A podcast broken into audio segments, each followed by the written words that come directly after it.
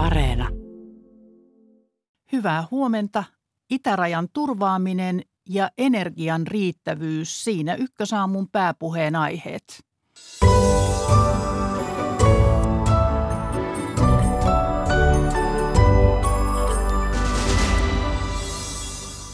Poliitikko Raation koolla ensin ja esillä itärajan turvaamisen ohella NATO ja syksyn näkymät. Britanniassa Boris Johnsonia hätistetään pääministerin paikalta, mikä on tilanne puolen maissa yhteys Lontooseen. Syksyksi ennakoidaan energiapulaa, miten Suomi varautuu ja pärjää, sitä kysytään ykkösaamussa puoli yhdeksän jälkeen. Lisäksi esillä lentomatkailun tilanne, helpottaako kaos kentillä ja pelastavatko Ruotsi ja Tanska lentoyhtiö Sassin.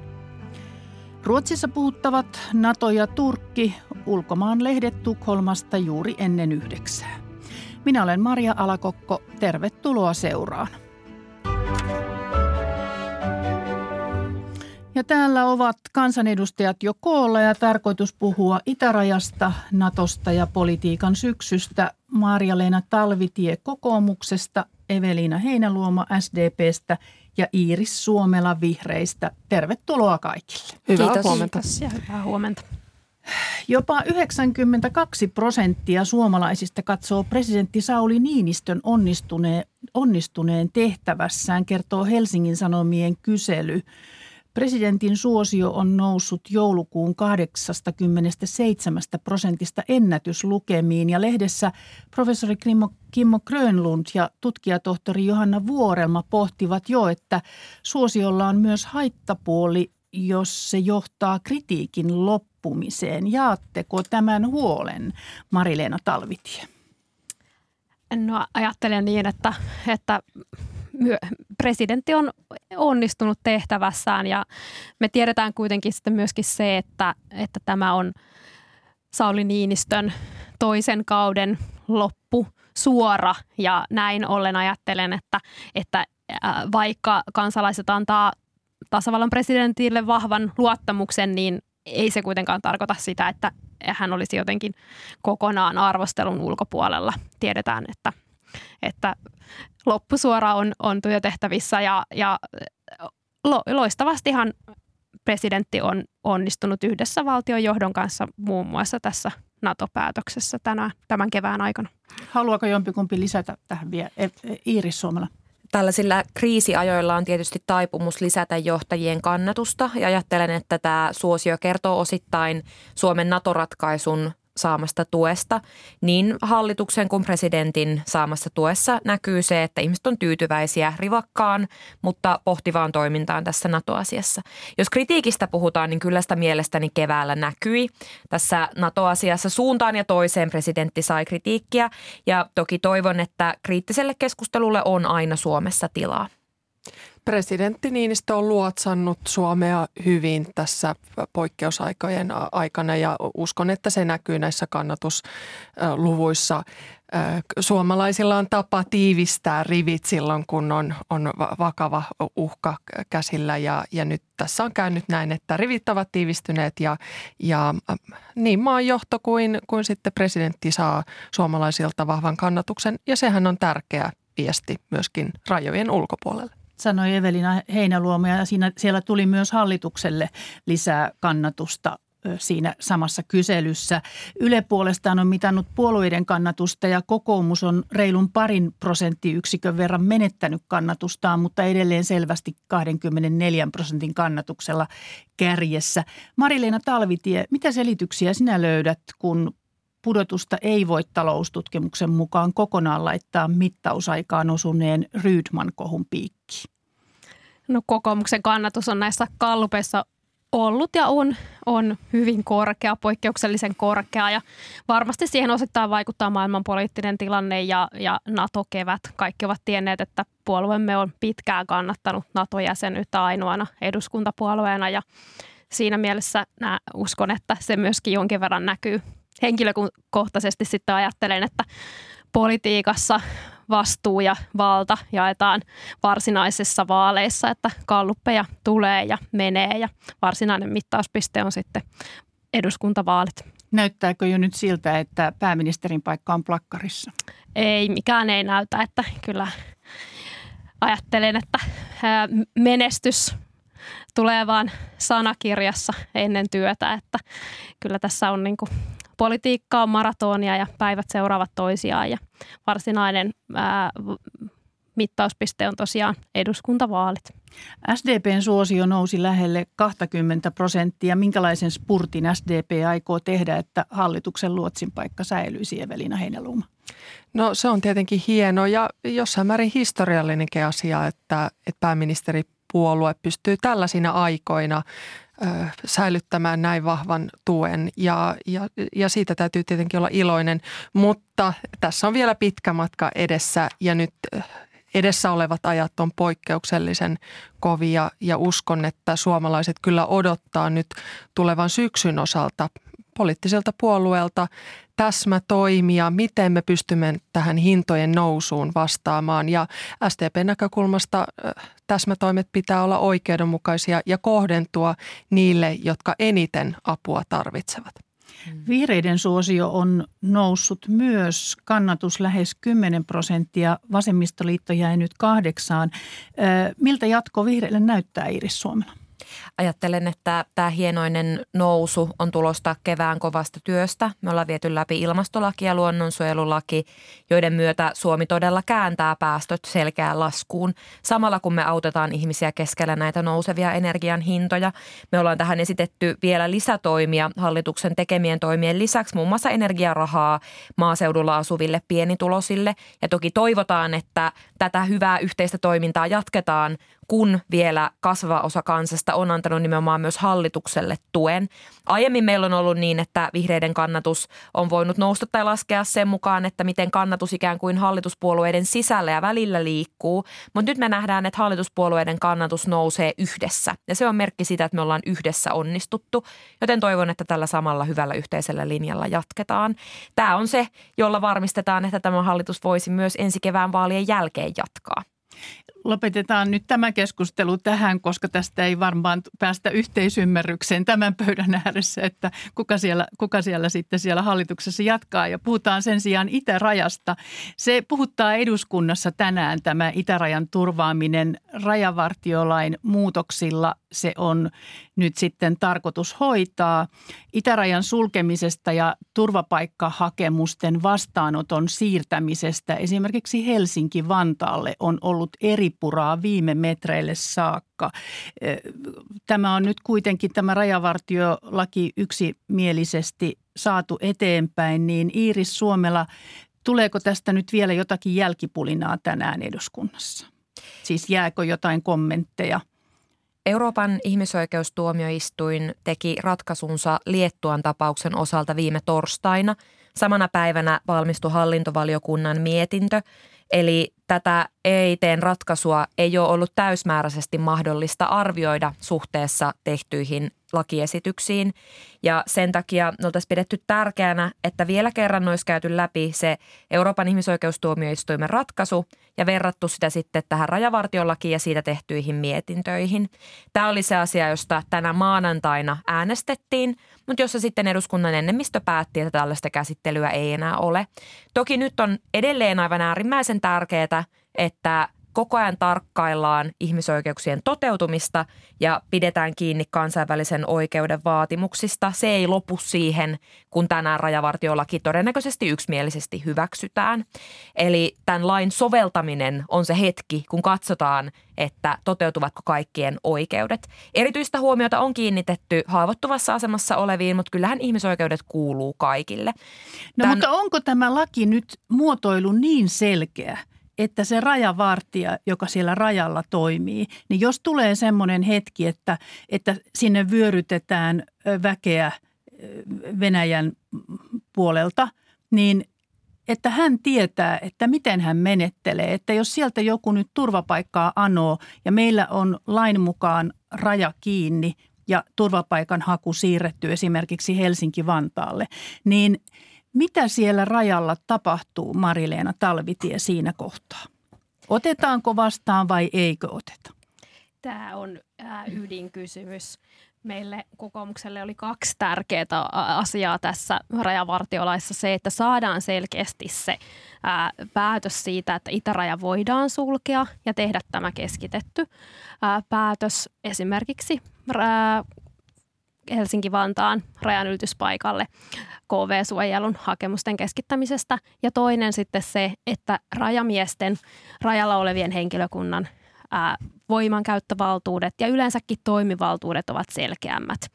Ja tässä vastaan, että, että on, että tämä uusi laki ää, tai siihen lakiin tekevät muutokset niin selkeyttää tätä toimivaltaa. Mutta täytyy huomioida, että, että ne pykälät, jotka nyt teemme, niin ne ovat voimassa siis tämmöisessä äärimmäisen ää, poikkeuksellisissa tilanteissa. Eli valtioneuvoston on täytynyt tehdä päätös, että Suomea uhkaa ää, hyvin laajamittainen maahan ää, tulo tai sitten on perusteltu tai tie, tietoinen ää, tilanne, että me tiedetään, että vieras valtio käyttää ihmisiä tämmöisen välineellistämisen ää, menetelmänä, eli hybridivaikuttamisen ää, kohteena.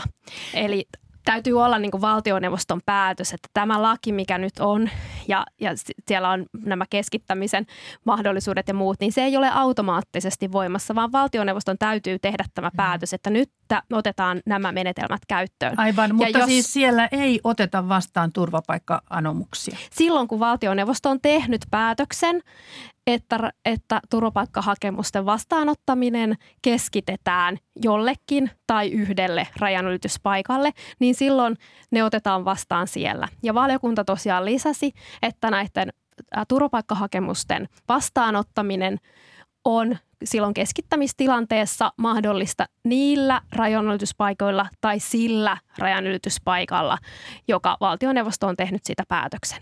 Poikkeuksellisessa tilante- tai tällaisessa poikkeuksellisessa tilanteessa kuitenkin näistä ää, poikkeuksen tekee se, että meillä on erityisen haavoittuvassa asemissa olevia lapsia, vanhuksia tai muita haavoittuvassa asemassa olevia yksittäisiä henkilöitä.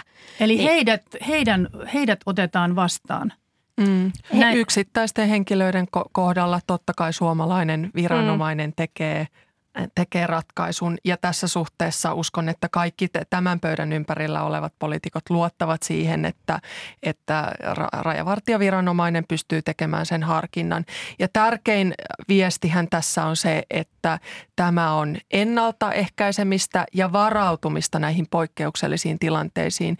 Ja meidän kaikkien tavoitteena on se, ettei tämmöistä tilannetta, jossa näitä ö, viattomia ihmisiä käytetään hyväksi, Venäjä käyttäisi viattomia ihmisiä hyväksi, hyväksi ja vyöryttäisi meidän rajallamme. Ja tarkoituksena silloin järkyttää Suomen yhteiskuntarauhaa tai turvallisuutta. Että tämmöistä tilannetta ei edes pääsisi syntymään. Ja se tästä lähtee selkeänä viestinä, että Suomi ja suomalaiset päättäjät eivät tällaista hyväksy. Sellainen, niin, sellainen yksityiskohta vielä tässä, että kun sanoit, että tämä on poikkeustilanne, niin miksi tämä on täällä rajavartiolaissa, joka koskee normaaliajan lainsäädäntöä. Miksi se ei ole valmiuslaissa, joka koskee poikkeusoloja? Miksi tätä ei laitettu sinne? Myös tämän ra- rajavartiolain päivityksen tarkoitus on antaa ne työkalut niin normaaliajan tilanteeseen kuin poikkeukselliseen tilanteeseen.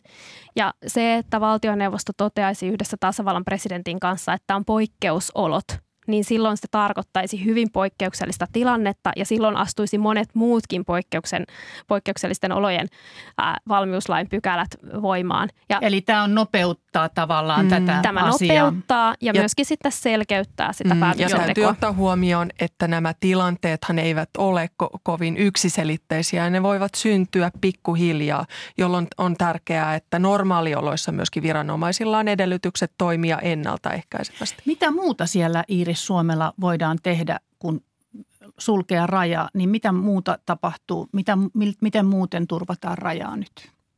Ensisijaisen tärkeää on tietysti rajan turvaaminen, mutta toisaalta se, että ketään ei jätetä metsään kuolemaan.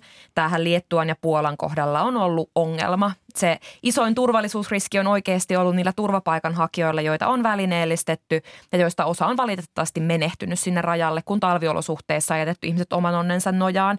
Eli tässä mahdollistetaan myös se, että niitä ihmisiä pystytään vaikkapa majottamaan rajan läheisyyteen, muuten pitämään huolta siitä, että heidän perustarpeet täyttyy, vaikka siinä hetkessä se rajanylityspaikka ei olisikaan auki. Hyvä. Eli tämä asia menee nyt sitten tänään eteenpäin tässä muodossa. Puhutaan vielä hetki Natosta. Viro ratifioi eilen Suomen ja Ruotsin NATO-hakemuksen. Sitä ennen ehtivät Tanska, Norja, Kanada ja Islanti ja Britannia. Minkälainen yllätys tämä nopea toiminta oli ja, ja tuota ihan lyhyesti ja, ja mm. odotatteko, että etenee samalla tavalla Evelina Heinäluoma loppuun asti? No kyllähän tämä nopea ratifiointi antaa tietysti sen kuvan, että Suomea arvostetaan kumppanina ja turvallisuuden takaajana. Ja, ja uskon, että tämä kuva välittyy myöskin ulkopuolisille maille ja se on, se on tärkeää. Ja, ja arvostamme, että Tanska on ollut ensimmäisenä liikkeellä ja, ja nämä muut maat mm. ovat seuranneet. Tässä on selkeästi joillakin yksittäisillä poliittisilla johtajilla kova houkutus lähteä vaatimaan Suomelta ja Natolta kaikenlaista.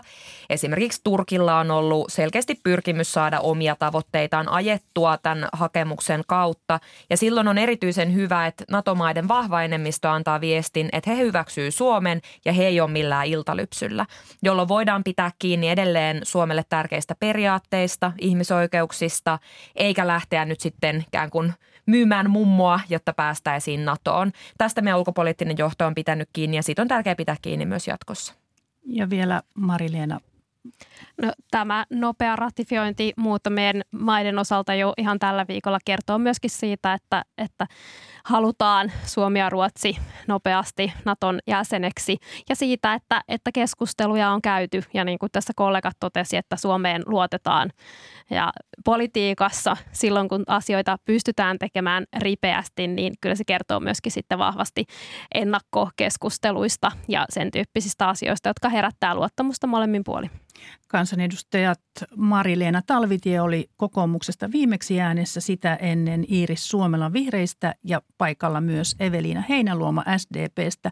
Kiitos teille tästä keskustelusta ja oikein hyvää kesälomaa sitten, kun sinne tänään vihdoin pääsette. Kiitos ja hyvää kesää. Kiitos, Kiitos hyvää samoin. kesää. Kiitos, hyvää kesää.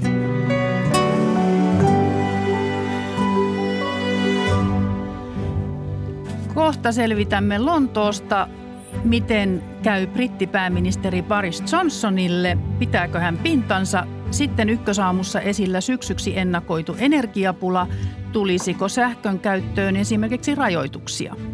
Lentoli- lentoliikenteen näkymistä ja pohjoismaisen sassin pelastamisesta vielä ennen yhdeksää ja sokerina pohjalla lehtikatsaus Tukholmasta.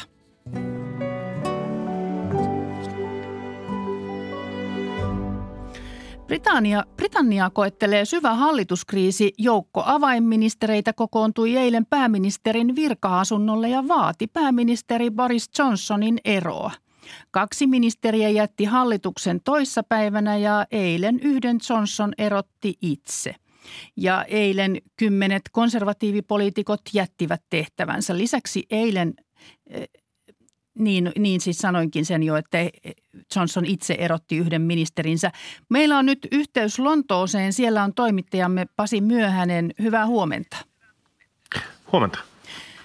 Tunteja kestänyt kokous pääministerin virka-asunnolla. Mitä siitä jäi käteen? Mikä siellä on nyt tilanne? No Boris Johnson istuu edelleen pääministerin virassa tietojen mukaan. Hän ei ole kuunnellut näitä ää, neuvoja, jotka hänen läheisensä, ää, läheiset ministerinsä antoivat. Hän on kieltäytynyt eroamasta vakuuttaa jatkavansa. Ää, tilanne on kuitenkin Johnsonille erittäin vaikea, sillä tosiaan monet hänet vankat tukiansa, kuten sisäministeri Priti Patel, osallistuivat eilen tähän ministerien iskuryhmään, joka yritti taivutella pääministeriä siihen, että nyt olisi aika erota. Ja sen jälkeen eroja on tullut ö, lisää ö, hänen ympäriltään. Tuki on murentunut entisestään muun muassa ö, Walesin asioista vastaava ministeri Simon Hart on eronnut. Ja eilen ennätysmäärä eri, eri tasoisissa poliittisissa viroissa olevassa konservatiiveja ilmoitti eroavansa tehtävistään, siis ennätysmäärä siitä, mitä koskaan nähty Britanniassa yhden päivän aikana, mutta tukijoitakin on. Eilen ehdittiin raportoida laajasti, että uusi valtiovarainministeri Nadhim Zahavi olisi jo liittynyt pääministerin eroa vaativaan joukkoon vain päivä sen jälkeen, kun hänet nimitettiin eronneen edellisen valtiovarainministerin tilalle, mutta ainakin hän on edelleen Boris Johnsonin tukena. No sitkeä sissi, eh, mitä, mitä arvelet, että tänään tapahtuu? Jatkuvatko nämä erot ja, ja tämä, eh, että häntä, häntä patistetaan vai, vai mitä tässä tapahtuu? Miltä nyt näyttää aamulla tilanne? No kyllä tilanne on todella poikkeuksellinen eh, ja kuvaillaan, sanotaan esimerkiksi BBCn poliittinen päätoimittaja Chris Mason kuvaili, että lähtö on vääjäämätön Boris Johnsonille. Että kyllä tilannetta arvioidaan yleisesti niin vaikeaksi. Se, mitä vääjäämätön tarkoittaa ajallisesti, se on toinen asia. Ehdittiin puhua jo tunneista. Tämä oli tunnelma, että lähdön hetki voisi olla hyvinkin lähellä se hetki, että Boris Johnson tosiaan katsoi, että peli on pelattu ja nyt on aika ikään kuin kunniallisesti perääntyä tästä eikä enää jatkaa taistelua, mutta kuka tahansa on Boris Johnson ja hänen luonnettaan seurannut, niin se saattoi olla monelta ennenaikainen odotus, että hän tosiaan vapaaehtoisesti tehtävästä lähtisi.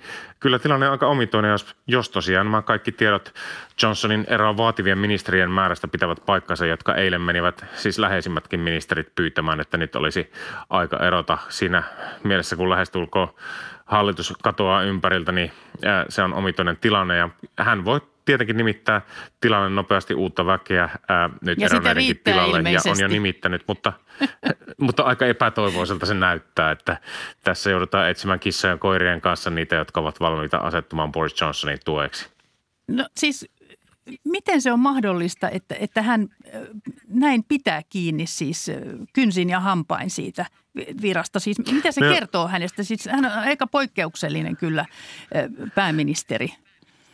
Kyllä, hän on poikkeuksellinen pääministeri luonteeltaan se, että ei tosiaankaan äh, anna, anna periksi ja äh, katso, että hän on saanut niin vahvan mandaatin tähän virkaan kansalta, ettei sitten äh, häntä voida erottaa, vaikka nyt vastustuspuolueessa on näin vahvaa. Ja sitten teknisesti häntä suojelee se, että pätevää keinoa puolueen konservatiivien säännöissä hänen erottamisekseen ei ole, sillä hän selvisi epäluottamusäänestyksestä kesäkuussa. Ja säännöt ovat nykyään sellaiset puolueessa, että tällainen äänestys voidaan järjestää vain kerran vuodessa, mutta sääntöjä saatetaan olla muuttamassa hyvinkin nopealla tahdilla, sillä nyt on käynyt niin ilmeiseksi, ilmeiseksi se, että myös sellaiset, jotka tukivat Johnsonia, ö, ovat nyt sitä mieltä, että hänen pitää lähteä, että tunnelma siitä on niin vahva, että nyt hän ei enää äänestyksestä selviäisi, että konservatiivipuolue on sellainen, että se kyllä sitten keinot löytää, jos tosiaan näyttää hyvin vahvasti siitä, että nyt Johnson,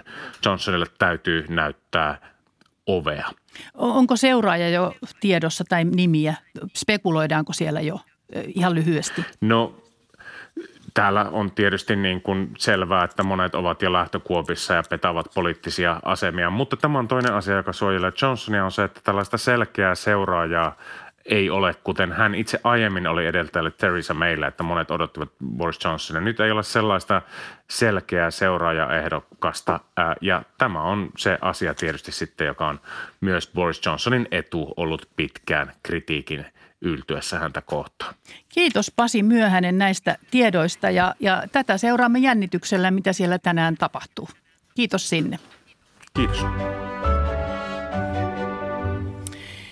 Sitten energia-asioihin. Uhkaako Eurooppaa ja samalla Suomea energiapula jo syksyllä? Tällaista on ennakoitu. Sähkön ja polttoaineiden hinnat ovat jo nyt korkealla. Pitääkö varautua vielä kovempiin hintoihin ja jopa energian säännöstelyyn?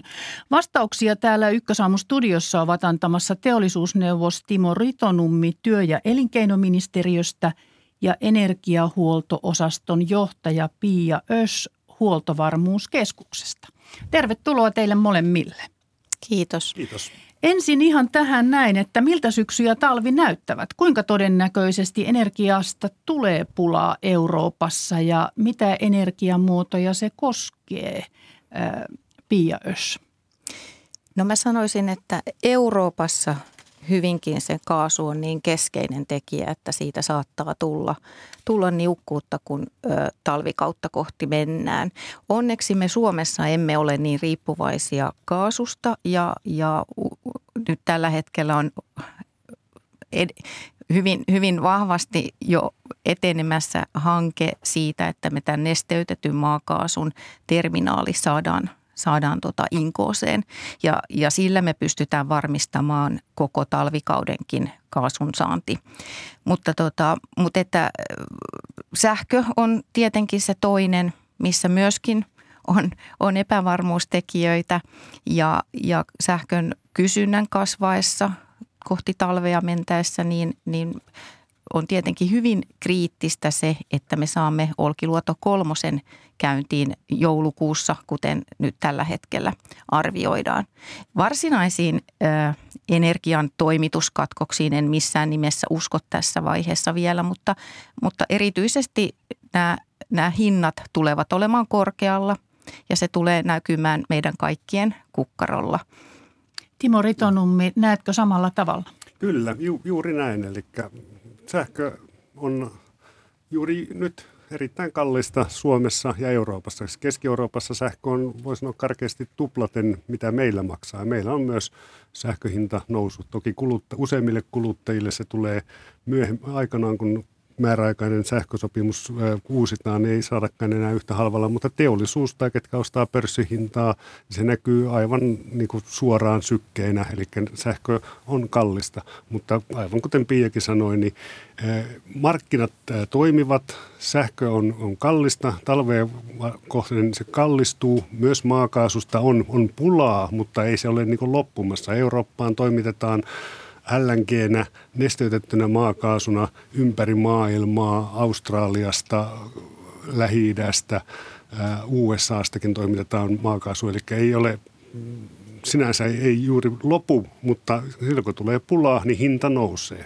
Niin, ja siis jos sitä pulaa on jo nyt ja kuitenkin mm. se kysyntä kasvaa talvea kohti, kun tulee kylmemmät säät ja jos tulee vielä kylmä mm. talvi, niin mi- miten te arvioitte, että että saadaanko Suomeen esimerkiksi nyt ne kaasutoimitukset varmasti, mitä meille on luvattu, siis tämä LNG-kaasulaiva esimerkiksi, mm. ja, ja sitten, että tuleeko muista Pohjoismaista sähköä meille, jos riittävästi, jos nyt puhutaan Olkiluoto kolmosesta kohta, mutta, mm. mutta tuota, että minkälainen se tilanne on, jos ei nyt Olkiluoto kolmosta vielä huomioida? No kyllä maa, siis nesteytettyä maakaasua saadaan. Ekaskin, että tämä, mikä Suomi ja Viro hankkii yhdessä, se on LNG-terminaali, eli se on laiva, mikä pannaan kiinni Inkoon satamaan. Ja sinne sitten LNG-tankkerit, eli nesteytetyn maakaasun tankkerit tuovat. Ne tuovat tuoda vaikka Norjasta, Pohjanmereltä tai sieltä pohjoiselta jäämereltä tai vaikka Afrikan, Pohjois-Afrikasta tai vaikka sitten ihan Australiasta asti tai Pohjois-Amerikasta tulee nesteytettyä maakaasua ja siellä toimii sitten markkinat, spot-markkinat, eli kun laiva lähtee, niin se voi, vähän kuin öljylaivakin, niin se voi se rahti voidaan myydä useamman kerran, kun se lähestyy Eurooppaan, niin kuka sitten maksaa eniten. Eli, eli kyllä, rahasta on kiinni. Rahasta eli... kiinni, kyllä. Ja samaa sinne sähkön puolelle, eli kyllä meille, meille sähköhän tulee poh, muista Pohjoismaista, niin tulee päävoisin Ruotsin kautta. Meillä on yhteen, hyvät yhteydet Ruotsiin Norja sisäinen verkko on niin heikko, eli sillä ei ole juuri mitään merkitystä, kun siellä Lapissa tulee se sanotaan, ohut johto. Sitten meillä on tuonne Baltiaan ihan hyvät yhteydet ja sinne lisääntyy. Jos rahasta on kiinni, niin kuinka paljon hinnat nousee? Osaatteko jo yhtään arvioida, arvioida ja ennakoida sitä, että mitä ensi talvena voisi olla edessä? Että jos nyt nyt jo mm. sähkön hinta on korkealla ja nyt esimerkiksi polttoaineiden hinnat Mm. Niin, ne on nyt korkealla. Ne on korkealla. Niin, ja on jossain jo puhuttu kolmestakin eurosta, että onko sellaiset tähtitieteelliset lukemat niin kuin mahdollisia bensamittarilla? Ehkä meistä ei ole kumpikaan ei. oikea arvioimaan tätä, tätä tulevia hintoja. Mutta, mutta nousua kuitenkin. No, nousua kuitenkin, mm. se, se on vääjäämättä totta. Ja, ja, ja sitten ottaen huomioon, että, että energia on läsnä – lähinnä kaikessa, hmm. niin välillisesti sitten nämä energian korkeat hinnat tulee näkymään meidän kukkarolla niin ruuassa kuin rakentamisessa – palveluiden ostossa, matkustamisessa.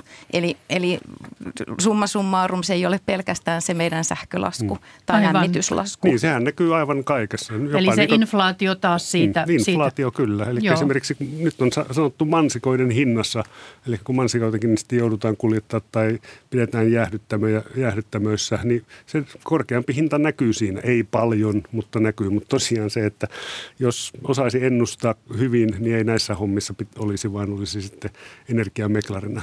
No mutta Timo Ritonummi, kuinka riippuvainen Suomi on tuontienergiasta? Siis miten me pärjäisimme, jos kuviteltaisiin tilanne, että mitään ei tulisi, niin kuin mm. nyt Venäjältä alkaa olla, että sieltä ei tule, niin jos ei mistään muualtakaan tulisi energiaa meille, niin miten me pärjättäisiin? Kyllä me pärjättäisiin. Suomi on aika hyvin varustautunut, että Pia osaa kuvata ehkä tarkemmin, mutta meillä on hyvät varautumiset, meillä on varmuusvarastot, eli Suomi on juuri varautunut tämmöiseen kriisiin, että Suomi Suomeen ei tuotaisi energiaa, ei tuotaisi öljyä, ei tuotaisi kivihiiltä, ei tuotaisi mitään polttoainetta, niin Suomi pärjäisi kyllä riippuen, että kesäkuukausina enemmän ja talvikuukausinakin sitten useamman kuukauden. Se on sama sitä hyvää varautumista, mitä Suomi on tuolla puolustusvoimien puolella pitäneet, pitänyt armeijan. Ja nyt kun huomattu, Suomi on liittymässä tai hakemassa NATOon Ukrainan, niin monet muut jäsen,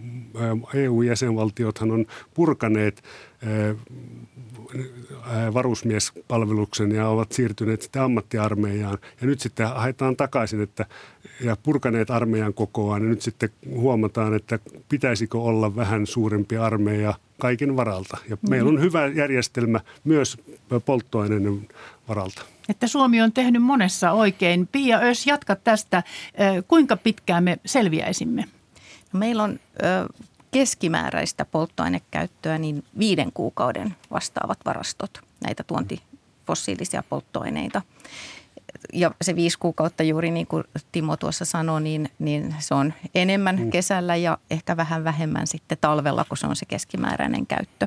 Mutta, mutta tämä on niin kuin vuosikymmeniä ollut meillä nämä, nämä polttoainevarastot ja niiden ylläpito ja se on niin kuin huoltovarmuuskeskuksen perustehtäviä. Ja teillä on varastot nyt kaikki varastot täynnä vai mikä tilanne siellä on? Meillä on varastot täynnä, joo. Ja olemme vielä tehostaneet varautumista. Olemme muun muassa varmistaneet sen, että vaikka olisimme kaasun täyskatkossa, että sitä ei mitään putkea pitkin tulisi. Nythän Baltic toimittaa, toimittaa Suomeen kaasua, mutta vaikka olisimme täyskatkossa, niin me pystymme – huoltovarmuuskeskuksen toimenpitein laajassa yhteistyössä toki niin varmistamaan kotitalouksien ja sosiaali- ja terveydenhuollon tarpeet kaasussa.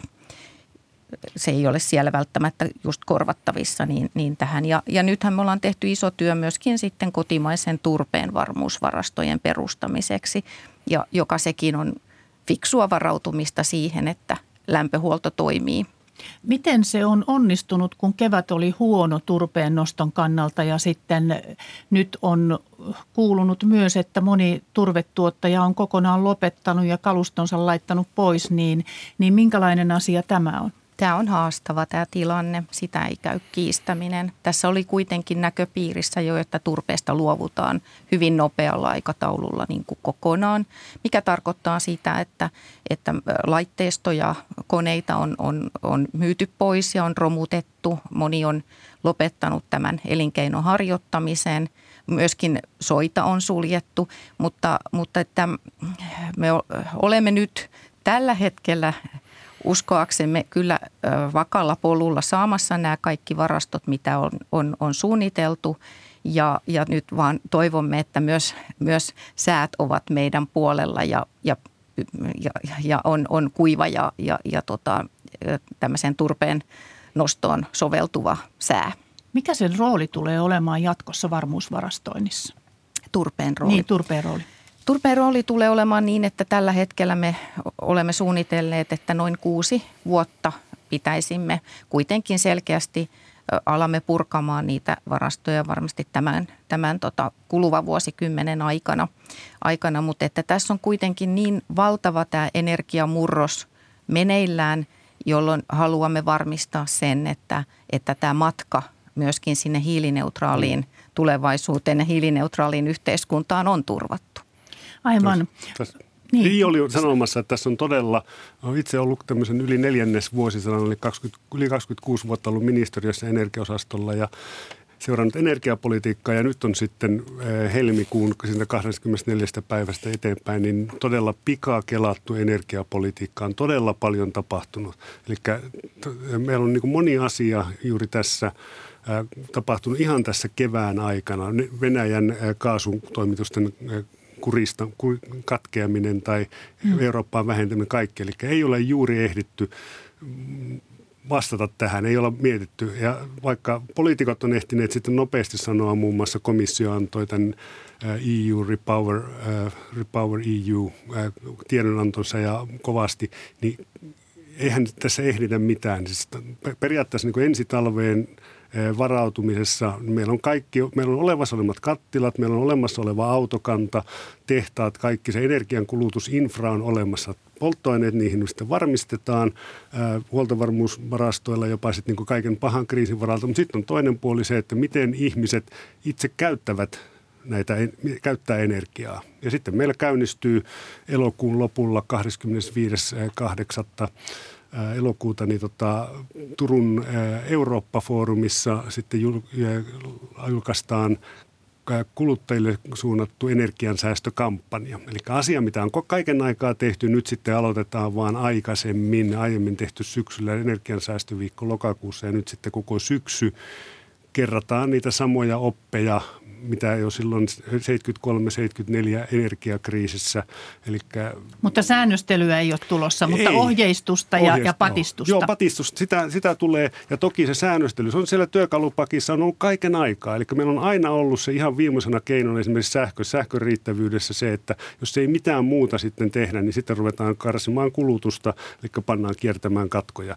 Mutta että sitä, se on siellä edelleen ja nyt siitä on poistunut vähän päältä. Tosiaan enää ei voida luottaa Venäjä Venäjältä tulevan sähköön, ei sieltä maakaasuun. No meillä on sitten Olkiluoto kolmonen. No juuri siihen mm. ollaan pääsemässä. Nyt odotetaan aivan kuin joulupukkia joulukuussa mm. nyt, että, että se saa, pääsee täyteen vauhtiin ja 13 prosenttia Suomen sähköstä saadaan sieltä. Mitäs jos ei saada? Mitäs sitten Timo Ritonummi? Äh, no sitten, sitten tulee joskus myöhemmin. Eli tämä talvi, jos ei ole Olkiluoto kolmosta siinä paletissa mukana ja on kova pakkanen, on eri, erittäin haastavampi. Siitä on tosiaan siinä on tämä Venäjän tämä tuonti pois, mutta edelleen meillä on yhteydet Ruotsiin, meillä on yhteys Viroon, meillä on omaa tuotantoa ja sitten siellä on vielä erikseen niin kuin Fingridillä näitä nopeita reservejä, eli jos tulee häiriö, niin pystytään paikkaamaan sitä ennen kuin ruvetaan sitten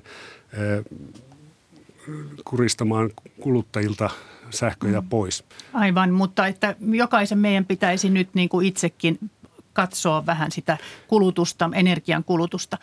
Kiitos tästä keskustelusta ja tätä varmasti seurataan tätä tilannetta tässä pitkin matkaa ja hintojen nousua. Pia Ös Huoltovarmuuskeskuksesta ja Timo Ritonummi työ- ja elinkeinoministeriöstä. Oikein hyvää kesänjatkoa teille ja kiitos kun kävitte. Kiitos. Kiitos. kiitos. Tuhansia peruttuja lentoja, myöhästymisiä, kaoottisia jonoja lentokentillä ja lisänä vielä SASn lentäjien lakko. Ja nyt Britanniasta kuuluu, että myös British Airwaysin työntekijät uhkaavat lakolla. Eli varmasti tulee kaaosta lisää senkin myöntä, jos, jos se toteutuu. Lentämisen ja lentoyhtiöiden näkymiä raottaa nyt puhelimitse lentoliikenteen asiantuntija professori Jorma Mäntynen Destia Oystä. Hyvää huomenta. Hyvää huomenta. Aloitetaan Sassista. Lentäjät lakossa ja yhtiö hakee konkurssisuojaa Yhdysvalloista. Kuinka paha tilanne? Hallituksen puheenjohtaja sanoi Sassin tilanteen olevan pahempi kuin koskaan viimeisen parin vuoden aikana, eli kyllä se silloin erittäin vaikea on. No, pelastavatko Ruotsi ja Tanska kansallisen yhtiönsä vai mitä ennakoit? Jos mä vähän taustutan, niin tässä on ollut kolme omistajatahoa, valtiotahoa, tietysti on yksityisiäkin mukana, mutta Ruotsi, Norja, Tanska. Norja luopui omistuksesta 2018 vuonna ja tällä hetkellä Ruotsilla ja Tanskalla kummallakin on noin 22 prosentin osuus. Mutta maat kulkee eri teitä. Ruotsi on vähentämässä, ei halua antaa lisää tukea, eli pääomaa Sassille, vaan päinvastoin vähentää omistustaan. Sen sijaan Tanska on lähtenyt pelastusoperaation omalta osaltaan nostamalla sen osuuden 30 prosenttiin. Sitten pandemian aikana nämä kaikki maat ovat antaneet tietysti taloudellista tukea, eli lainaa Sastille. Ja nyt, nyt sitten yksi keino, mitä Ruotsi ja Norja haluaa käyttää, on se, että niitä muutettaisiin osakkeiksi. Ja Tanska on ollut vähän sitten anteliaampi, eli, eli antaisi anteeksi sen pelan, mikä niillä nyt on. Eli valtio ryhtyisi sitten omistamaan näitä yhtiöitä entistä enemmän. Niin, Tanska nimenomaan mm. haluaa nostaa sitä omistusosuuttaan, mutta sekä Norjan, Norjahan on jo luopunut, mutta tietenkin jos nyt saa vähän osakkeita tuon lainan kuittaamiseksi, niin, niin tuleehan sitten tavallaan omistaja, mutta kyllä sekä Ruotsin että Norjan pitkän aikavälin strategia on, että eivät halua olla omistajina, vaan, vaan nimenomaan katsovat, että yksityissektorilta sitten lisää pääomaa ja sijoituksia. Ja sieltähän SAS niitä nyt etsikin tässä SAS eteenpäin pelastusohjelmassa. Mutta siis, että pysyy pinnalla SAS, niinkö arvioit? Uskaltaako Kukaan sanoa? ei osaa sanoa siitä. Nythän tämä, tämä konkurssisuojahakemus Yhdysvalloista, niin sehän, sehän on tällainen liittovaltiotason juridinen prosessi, jolla ostetaan nyt lisäaikaa. Ja siinä tietenkin vilpittömänä pyrkimyksenä on, että saataisiin tämmöinen SASin taloudellinen uudelleenjärjestely aikaiseksi. Ja se arvioidaan, että se voi kestää tuommoisen vuoden, ehkä vähän alle vuoden. Että se on hyvin ratkaisevaa, että kuinka, mitä siinä saadaan aikaiseksi. Ja kuten sanoin, niin samaan aikaan saas hakea sitten sijoittajilta pääomia ja on, on pitkällä keskustelussa, mutta tietenkin lentoliikenteen tilanne on todella vaikea. Ei saas yksi vaikeuksinen ole ja se tekee tietysti tästä hyvin haastavan, mutta pyrkimys on vahva, että pysyisi pinnalla, mutta kukaan ei pysty sanomaan tietenkään. No nyt on ruuhkia ja peruutuksia. Miltä näyttää jatko? Kasvaako lentomatkustus ja saavatko lentoyhtiöt taloutensa kuntoon? Se on kaksijakoinen tilanne. Nythän kun pandemian aikana oli yli kaksi vuotta tämmöistä hiljaiseloa, että 90 prosenttia silloin alkuaikana koneista oli maassa ja kaupallinen liikenne romahti lähes täysin – on syntynyt patoutunutta kysyntää, joka on lähtenyt purkautumaan, kun rajoituksia on purettu, eli nimenomaisesti vapaa-ajan liikenne on lähtenyt nopeasti kasvuun. Tietenkin riippuu, että mihinkä päin maailmankolkkaa ollaan lähdössä, koska näitä rajoitteita on edelleenkin monissa asiamaissa koronan takia. Mutta kaiken kaikkiaan on lähtenyt hyvin nopeasti nousuun ja tietysti nyt markkinoita sitten uusia haetaan tämän tilanteen jälkeen ja siellä on hyvin aggressiivinen hintakilpailu menossa tietenkin – yhtiöillä, mikä ei ole ollenkaan helpota sitä tilannetta, koska lähdetään hyvin raskaan taloudellisen taakan alta liikkeelle. Sitten bisnesmatkat tulee joltakin osin vähenemään pysyvästi, koska nyt yhtiöt ovat omaksuneet tämmöisen etätyömenettelyn ja kun oli niinkin pitkä se pandemia kuin pari vuotta aktiivivaiheessa, niin siinä vaiheessa jo vakiintui toimintatavat, että ei enää lähdetä välttämättä joka asian takia lentämään, vaan hoidetaan se sitten tieto, tietoteknisillä yhteyksillä ja se ei poista kokonaan tietenkään eikä missään nimessä bisneslentojen tarvetta, mutta tulee leikkaamaan sieltä merkittävän osan pois. No kerroit aiemmin, että Euroopassa on annettu 30 miljardia tukea, tukea. Valtiot ovat antaneet lentoyhtiöille ja nyt lentoyhtiöt kilpailevat valtioiden tukemina toistensa kanssa. Johtaako se yhdistymisiin vai mihin ihan lyhyesti? No, jos seurataan Yhdysvaltain kehitystä, niin siellähän on tämmöistä neljä isoa liittoutumaa, jossa nämä, nämä ovat muodostuneet, muodostaneet isoja konserneja. Ja Euroopassa tämä kehitys ei ole ollenkaan niin pitkällä. Meillähän on kolme tämmöistä isoa liittoutumaa. British Airwaysin, Lufthansa ja Air Francein ympärille muodostunut, mutta sitten on paljon tämmöisiä, sanotaan nyt irrallisia yhtiöitä. Ja uskon, että tämmöinen fuusioitumis-, yhdistymiskehitys tulee Euroopassakin jatkumaan Amerikan malliin Kiitos. tämän ankaran tilanteen takia.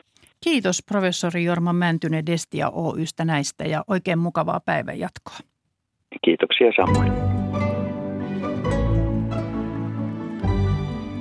Ja nyt vuoroon ulkomaanlehtikatsaus. Se tulee Ruotsista. Anni Riitaho jatkaa.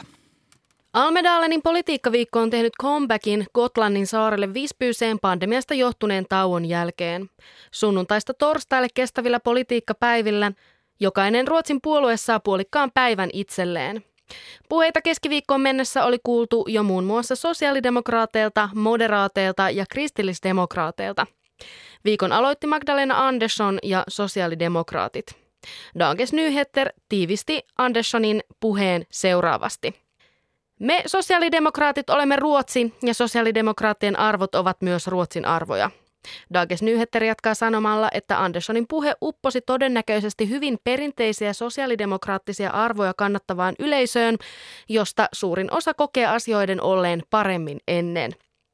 Moderaattipuolueen Ulf Kristersson piti puheensa tiistaina ja Dagens Nyheter kommentoi Kristerssonin puhetta seuraavasti. Äänestäjät haluavat tuntea toivoa tulevasta, eikä moderaattipuolue ole sitä aiemmin tarjonnut.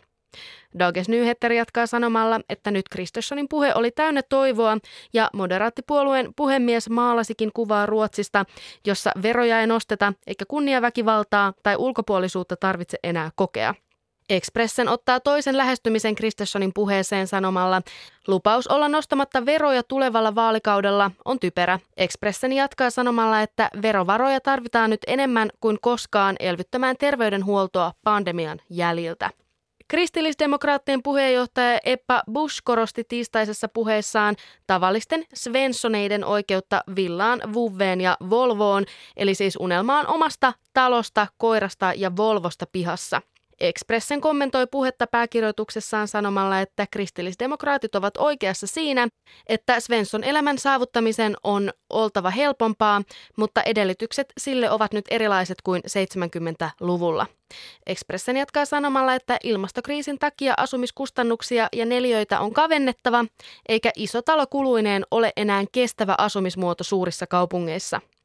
Keskustapuolueen puheenjohtajan Anni Löfin oli tarkoitus pitää puheensa keskiviikko-iltapäivänä kello 14 Ruotsin paikallista aikaa, mutta puhetta siirrettiin paikalla tapahtuneen puukotuksen takia. Näin uutisoi muun muassa SVT. Pääministeri Magdalena Andersson suuntasi suoraan Almedalenista Ukrainan Kiovaan sekä sodan runtelemiin Butchiaan ja Borodjankaan. Dagens Nyheter kommentoi vierailua seuraavasti. Jo oli aikakin, että Ruotsin pääministeri osoittaa solidaarisuuttaan Ukrainalle vierailemalla maassa, kun esimerkiksi Suomen, Tanskan ja Saksan valtionpäämiehet tekivät vierailunsa jo aikapäiviä sitten. Dagens Nyheter jatkaa kertomalla, että mukanaan Anderssonilla oli kirje vuodelta 1711, jossa sen aikaisen Konstantinopolin suurlähettiläs Karl 12 teki lupauksen tukea itsenäistä Venäjän saarin alistukselta vapaata Ukrainaa. Dagens Nyheter toteaa lopuksi, että vaikka ele sisälsi paljon symboliikkaa, kaipaa Ukraina avukseen myös humanitaarista ja aseellista tukea. Näin siis Dagens Nyheter. Tukholman Arlandan lentokenttä on kärsinyt koko kesän ajan massiivisista jonoista ja monet matkustajat ovat tuntien jonottamisen vuoksi myöhästyneet lomalennoiltaan. Nyt Ruotsin lentoliikenne vaikeutuu entisestään, kun maanantaina pidetyt neuvottelut Scandinavian Airlines-lentoyhtiön johdon ja lentäjäliiton kesken eivät tuottaneet tulosta. Scandinavian Airlinesin toimitusjohtaja Anko van der Werf kommentoi lakkopäätöstä Svenska Dagbladetille maanantaina Tukholmassa sanomalla, että lentoyhtiön sisällä vallitsee lakkokulttuuri ja että hän on pettynyt siihen, että lentäjät osoittavat kiitollisuutensa veronmaksajille lakkoilemalla. Svenska Dagbladet uutisoi lakon taustalla olevan se, että SAS ei ole palkanut takaisin pandemian aikana irtisanomia lentäjiä, vaan käyttänyt sisaryhtiöiden lentäjiä. Ruotsin lentäjäliiton puheenjohtaja Martin Lindgren kritisoi Sassia sanomalla, että lentäjäliitto on tehnyt kaikkensa, eikä se ole riittänyt Sassille ja siksi lakko on ainoa vaihtoehto. Dagens Nyheterin talousasioihin keskittynyt toimittaja Andreas Lindberg kommentoi lakkopäätöstä lehden sivuilla sanomalla, että tämä on pattitilanne, josta maksavat matkustajat. Lindberg jatkaa sanomalla, että lakon ajankohta ei voisi olla huonompi yhtiön johdon näkökulmasta, sillä SAS on keskellä suurta elvytysprosessia pandemian jäljiltä, jonka tarkoituksena on kirja velkoja kiinni ja saada sijoittajat kiinnostumaan lentoyhtiöstä uudelleen. Limperin mukaan tällainen konflikti ei vain aja sijoittajia karkuun, vaan myös maksaa Sassille rahaa, jota lentoyhtiö juuri nyt kipeästi tarvitsee. Anni Riitaho, Tukholma. Ja Anni Riit-ahon lisäksi tätä lähetystä ovat kanssani tehneet ja toimittaneet Ansela Nurmi ja Seppo Kivimäki. Tuottaja on Maria Skara ja äänitarkkailija Juha Sarkkinen. Ja kello lähestyy yhdeksää sitten vuorossa uutiset ja muistojen pulevardi sitä ennen vielä aikamerkki. Oikein paljon kiitoksia seurasta ja mukavaa päivää.